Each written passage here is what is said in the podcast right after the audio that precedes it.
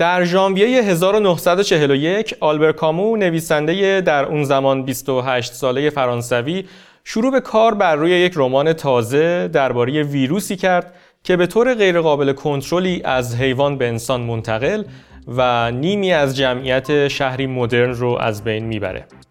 نام این اثر اون بود کتابی که بسیاری از اون به عنوان برترین اثر ادبی اروپا در نیمه دوم قرن بیستم یاد می‌کنن.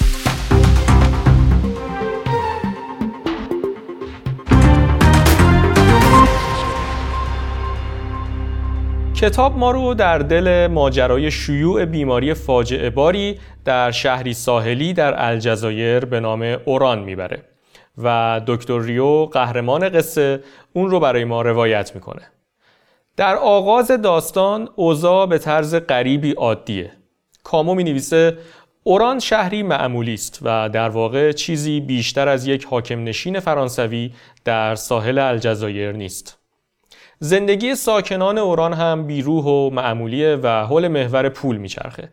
بعد از توصیفی درباره احوال شهر و مردمش قصه با شتابی دلهور آور اوج می‌گیره.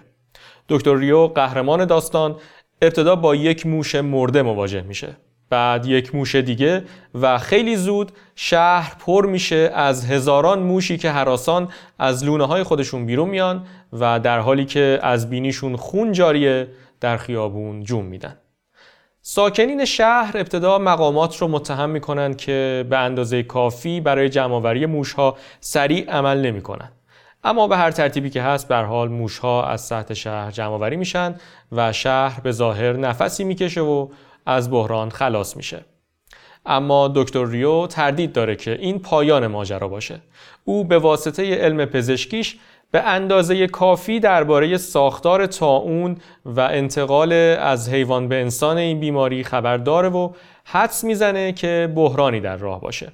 همینطور هم میشه و خیلی زود اپیدمی تاون شهر اوران رو فرا می‌گیره و بیماری خودش رو از شهروندی به شهروند دیگه منتقل می‌کنه و ترس و وحشت در خیابونها برقرار میشه. برای نوشتن این کتاب کامو خودش رو غرق در مطالعه تاریخچه تاون کرده بود. او کتابهایی درباره مرگ سیاه که بیش از 50 میلیون نفر رو در اروپای قرن 14 کشت خونده بود و همچنین خیلی خوب هم با تاون ایتالیایی که در 1629 بیش از 280 هزار نفر رو کشت و یا با تاون بزرگ لندن در 1665 آشنا بود. در ماه مارس 1942 کامو به آندره مانروی نویسنده گفته بود که می‌خواد بدونه تا اون چه معنایی برای انسانیت داره. او به مانرو گفت ممکنه قدری ارتباط این دو به گوش عجیب بیاد اما موضوع برای من خیلی بدیهیه. از طرف دیگه کامو در کتابش فقط درباره تاون به عنوان یک بیماری نمی نویسه بلکه به نظر بسیاری اثر او قصه استعاری از اشغال فرانسه توسط نازی ها هم هست.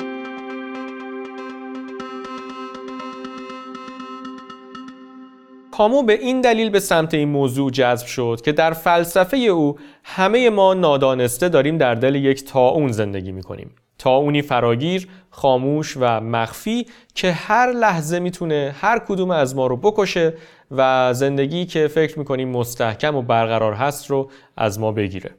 واقعی تاریخی که ما تا اون خطابش می‌کنیم فقط یه نمونه دراماتیک از رخدادی همیشگیه اینکه ما همواره در معرض حذف تصادفی قرار داریم گاهی توسط باکتری های باسیل تاون گاهی در یک سانحه تصادف و گاهی هم به دست انسانهای دیگه. تقابل ما با تاون در واقع بنمایه دیدگاه کاموه و چیزیه که او آبزورد خطابش می‌کنه. با شناختی دقیق از این آبزوردیته ما نمیبایست به سمت پوچی و ناامیدی کشیده بشیم.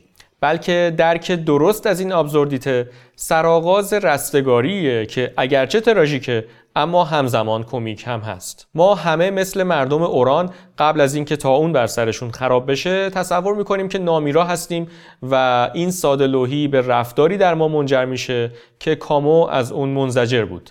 سنگدلی وسواس به جایگاه اجتماعی امتناع از شادی و قدردانی و گرایش به سیاه و سفید دیدن اتفاقات و البته قضاوت کردن دیگران. در نظر مردم اوران تا اون چیزی عقب افتاده است که متعلق به اثار گذشته است. اونها فکر می‌کنن که چون تلفن دارن و از تراموا و هواپیما و روزنامه و اینجور چیزا استفاده می‌کنن پس انسانهای مدرن هستن و مطمئنا قرار نیست مثل مردم قرنهای 17 و 18 بمیرن. یکی از شخصیت های کتاب در جایی میگه غیر ممکنه تا اون باشه. تا اون در غرب از بین رفته. همه این رو می‌دونن.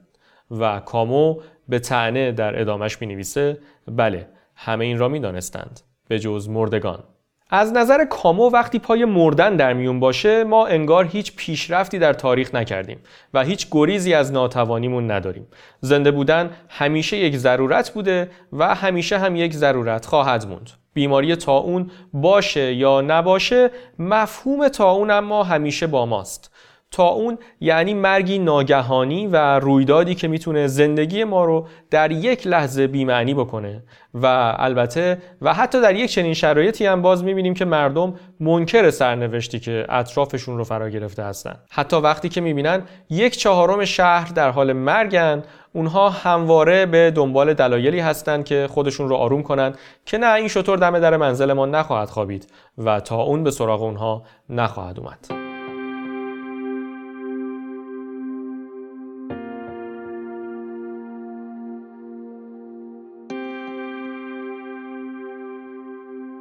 تا اون آلبر کامو تلاش نمی‌کنه تا ما رو بترسونه چون ترس در واقع واکنش به خطریه که در کوتاه مدت ما رو تهدید می‌کنه و از غذا می‌تونیم ازش در امان باشیم. اما در وضعیتی که کامو به تصویر می‌کشه هیچ جای امنی وجود نداره و ماجرا فراتر از یک ترس معمولیه و با ترس حل نمیشه. کامو میگه که دقیقا به همین دلیل و در یک چنین شرایطیه که باید به بقیه انسانها عشق بورزیم و بدون امید و البته فارغ از یأس برای بهبود رنج دیگران تلاش کنیم. زندگی آسایشگاهه نه بیمارستان. کامو می نویسه آفت تاون بسیار شایع است و البته ما همانقدر که در جهان تاون داشتیم جنگ هم داشتیم. با این حال در تقابل با تاون و جنگ مردم به یک اندازه ناآمادند وقتی جنگی در می‌گیرد مردم به هم می‌گویند چندان طول نخواهد کشید خیلی احمقانه است. و اگرچه جنگ ها احمقانه اند اما این مانع به طول کشیدنشان نیست. مردم اوران هم مانند مردم سایر نقاط دنیا انسانگرا بودند.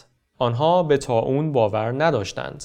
تاون ابعادی انسانی نداشت و مردم به خودشان می‌گفتند که این واقعیت ندارد و تنها کابوسی تلخ است و به زودی پایان مییابد.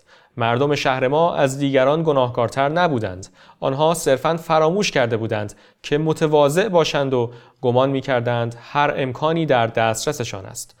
آنها به کسب و کارشان ادامه دادند و برای سفرهایشان برنامه‌ریزی کردند و عقاید خودشان را داشتند چرا اصلا باید به تاونی فکر می کردند که آیندهشان را نفر می کرد و سفرها و مباحثشان را به مخاطره می انداخت. آنها خودشان را آزاد می دانستند. اما تا زمانی که تاون و قحطی هست هیچ کس آزاد نیست. در اوج تاون وقتی 500 نفر در هفته جون خودشون را از دست می‌دادند پای یکی از شخصیت خاص قصه به میون میاد. یک کشیش کاتولیک به نام پانلو. پانلو در جایی از داستان مردم رو در کلیسای جامع شهر جمع می‌کنه تا براشون موعظه انجام بده و به مردم میگه که تا اون مجازات خداوند و در پاسخ به گناهان اونهاست. اما قهرمان قصه دکتر ریو از این حرفها ابراز انزجار می‌کنه. تا اون مجازاتی برای هیچ کس یا هیچ چیز نیست. شاید بشه گفت که جهان اخلاقیاتی از پیش طراحی شده داره و اینها. اما دکتر ریو که مرگ کودکی معصوم در بیمارستان رو شاهد بوده این رو بهتر می‌دونه که درد و رنج چیزیه که کاملا تصادفی بین همه تقسیم شده. هیچ معنایی نداره و هیچ نیروی اخلاقی هم پشتش نیست. آبزرد کامله و تازه این معدبانه ترین و مشفقانه ترین چیزیه که کسی می‌تونه راجع به این درد و رنج بگه. دکتر ریو به طرز خستگی ناپذیری با مرگ میجنگه و سعی می‌کنه به درد و رنج کسانی که اطرافش هستند گوش بده. اما او هم فرشته نیست. در یکی از برجسته ترین خطوط کتاب کامو از زبان دکتر ریو می نویسه کل این ماجرا اصلا درباره شجاعت نیست. بحث شرافته. شاید قدری افرادگرایانه به نظر بیاد اما تنها راه مبارزه با تاون با شرف بودنه. و بعد یکی از شخصیت ها از دکتر ریو می‌پرسه شرافت چیه؟ و دکتر ریو پاسخی دقیق و روشن میده. راجع به بقیه نمی‌تونم بگم اما برای من شرافت یعنی اینکه کارم رو درست انجام بدم. با وجود وحشتی که حاکمه کامو که پیشتر و چند سال قبلش در مقاله بشریت رو با شخصیت رنجور سیزیف مقایسه کرده بود و بعد از ما خواسته بود که سیزیف رو شاد و خوشحال تصور کنیم احساسی مشفقانه نسبت به آنچه که زندگی رو قابل تحمل می‌کنه در ما ایجاد کرده. دکتر ریوی او قدردان رقص و عشق و طبیعته. او با بویدن گلها احساساتی میشه و مجذوب رنگ آسمان در هنگام غروب خورشیده و مثل خود کامو عاشق شنا کردن در دریاست و از اینکه خودش رو تسلیم امواج دریا بکنه لذت می‌بره. از غذا بعد از گذشت بیش از یک سال تا اون در شهر اوران ناگهان فروکش می‌کنه. مردم شهر جشن می‌گیرن و به نظر می‌رسه که دوران رنج به سر اومده و به ظاهر همه چیز به حالت معمول خودش برگشته. اما این چیزی نیست که کامو می‌بینه. دکتر ریو اگرچه در مبارزه با این ویروس همهگیر موفق بوده اما او خوب می‌دونه که همواره همهگیری های دیگه هم خواهند بود. ریو می‌دانست که این وقایع نمی‌تواند پیروزی نهایی باشد. فقط می‌تواند نشان دهنده آن کاری باشد که او مجبور شده بود انجام دهد و بیشک بایستی باز هم بر ضد وحشت و صلاح خستگی ناپذیر آن انجام دهد. ریو فریادهای شادی را که از شهر برمیخواست میشنید و به یاد می آورد که این شادی پیوسته در معرض تهدید است. زیرا می‌دانست که این مردم شادان نمی‌دانند اما در کتابها می دید که باسیل تا اون هرگز نمی میرد و از میان نمی رود و می تواند دهها سال در میان اساس خانه ها بماند و در ملافه ها بخوابد توی اتاق ها، زیرزمین ها، چمدان ها، دستمال ها و کاغذپاره ها منتظر باشد و شاید روزی برسد که تا اون برای بدبختی و تعلیم انسانها موشهایش را دوباره بیدار کند و بفرستد که در شهری خوشبخت بمیرند. تا اون آلبرکامو همچنان تازه است نه به این خاطر که او پیشگویی بوده که می‌تونسته چیزهایی رو ببینه که دانشمندها نمی‌تونن ببینن. بلکه به این خاطر که آلبر کامو به طور خاص ماهیت انسان رو خیلی خوب درک می‌کرده و از آسیب پذیری اساسی و پوچ ما خیلی خوب اطلاع داشته. کامو چیزی رو می‌دونه که ما هم اغلب می‌دونیم اما سعی می‌کنیم دربارش خودمون رو به ندونستن بزنیم. به قول یکی از شخصیت های کتاب هر کسی در درون خود تاونی دارد. به همین دلیل است که هیچ کس در جهان هیچ احدی نمی‌تواند از آن ایمن باشد.